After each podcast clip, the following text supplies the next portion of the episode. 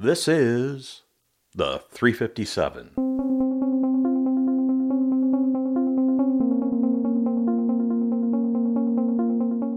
Hello, my name is William Spear, and you're listening to the 357.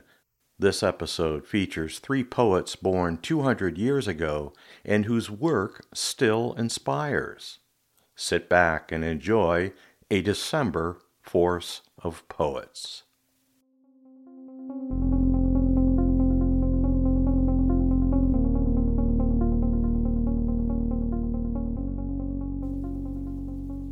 The first poem is Emily Jane Bronte's To a Wreath of Snow. Bronte was born in Yorkshire, England in 1818 and wrote nearly 200 poems and the novel Wuthering Heights. Written in 1837 and published after her death, this is Bronte's To a Wreath of Snow.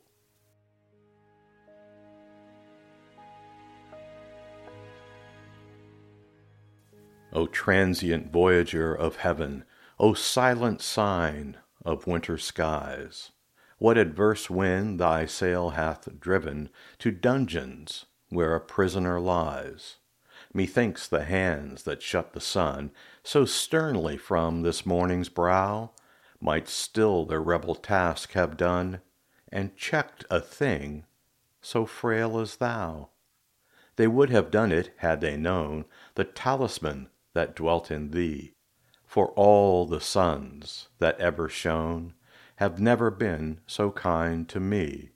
For many a week and many a day My heart was weighed with sinking gloom, When morning rose in morning gray, And faintly lit my prison room.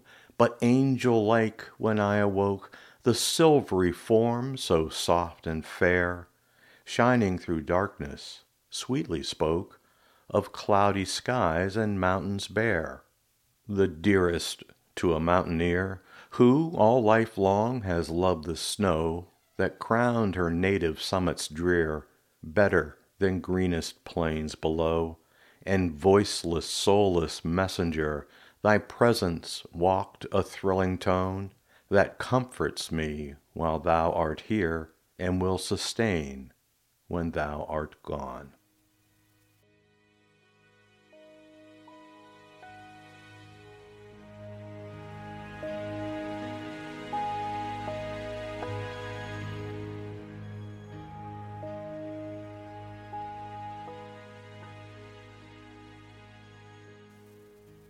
The second poem is Frances Ellen Watkins Harper's Out in the Cold.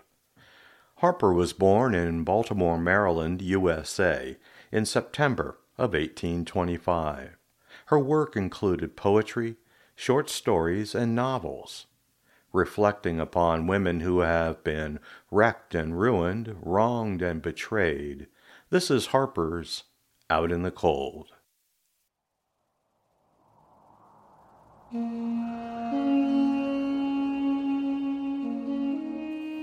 Out in the cold, mid the dreary night, Under the eaves of homes so bright, Snowflakes falling o'er mother's grave, Will no one rescue, no one save? A child left out in the dark and cold, A lamb not sheltered in any fold, hearing the wolves of hunger bark out in the cold and out in the dark, missing tonight the charming bliss that lies in the mother's goodnight kiss, and hearing no loving father's prayer for blessings his children all may share, creeping away to some wretched den to sleep mid the curses of drunken men and women, not as God has made wrecked and ruined, wronged and betrayed. Church of the Lord, reach out thy arm and shield the hapless one from harm. Where the waves of sin are dashing wild, rescue and save the drifting child. Wash from her life guilt's turbid foam. In the fair haven of a home, tenderly lead the motherless girl up to the gates of purest pearl. The wandering feet which else had strayed from thorny paths, may yet be stayed, and a crimson track through the cold dark night may exchange to a line of loving light.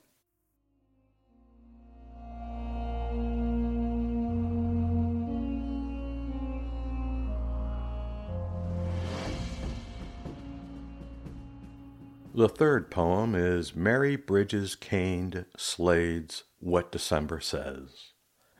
Slade was born in Fall River, Massachusetts, USA, in 1826, and was a teacher and musical composer, imploring readers to open our hearts. This is Slade's What December Says.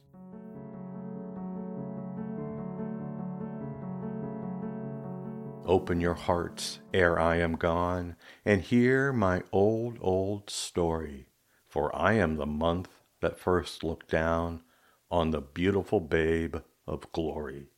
You never must call me lone and drear, because no birds are singing. Open your hearts, and you shall hear the song of the angels ringing. Open your hearts and hear the feet of the star led wise men olden. Bring out your treasures of incense sweet, lay down your offerings golden. You say you look, but you see no sight of the wonderful babe I'm telling. You say they've carried him off by night from Bethlehem's lowly dwelling. Open your hearts and seek the door where the always poor are staying, for this is the story forevermore. The Master's voice is saying, Inasmuch as ye do unto them, the poor, the weak, and the stranger, ye do it to Jesus of Bethlehem, dear babe of the starlit manger.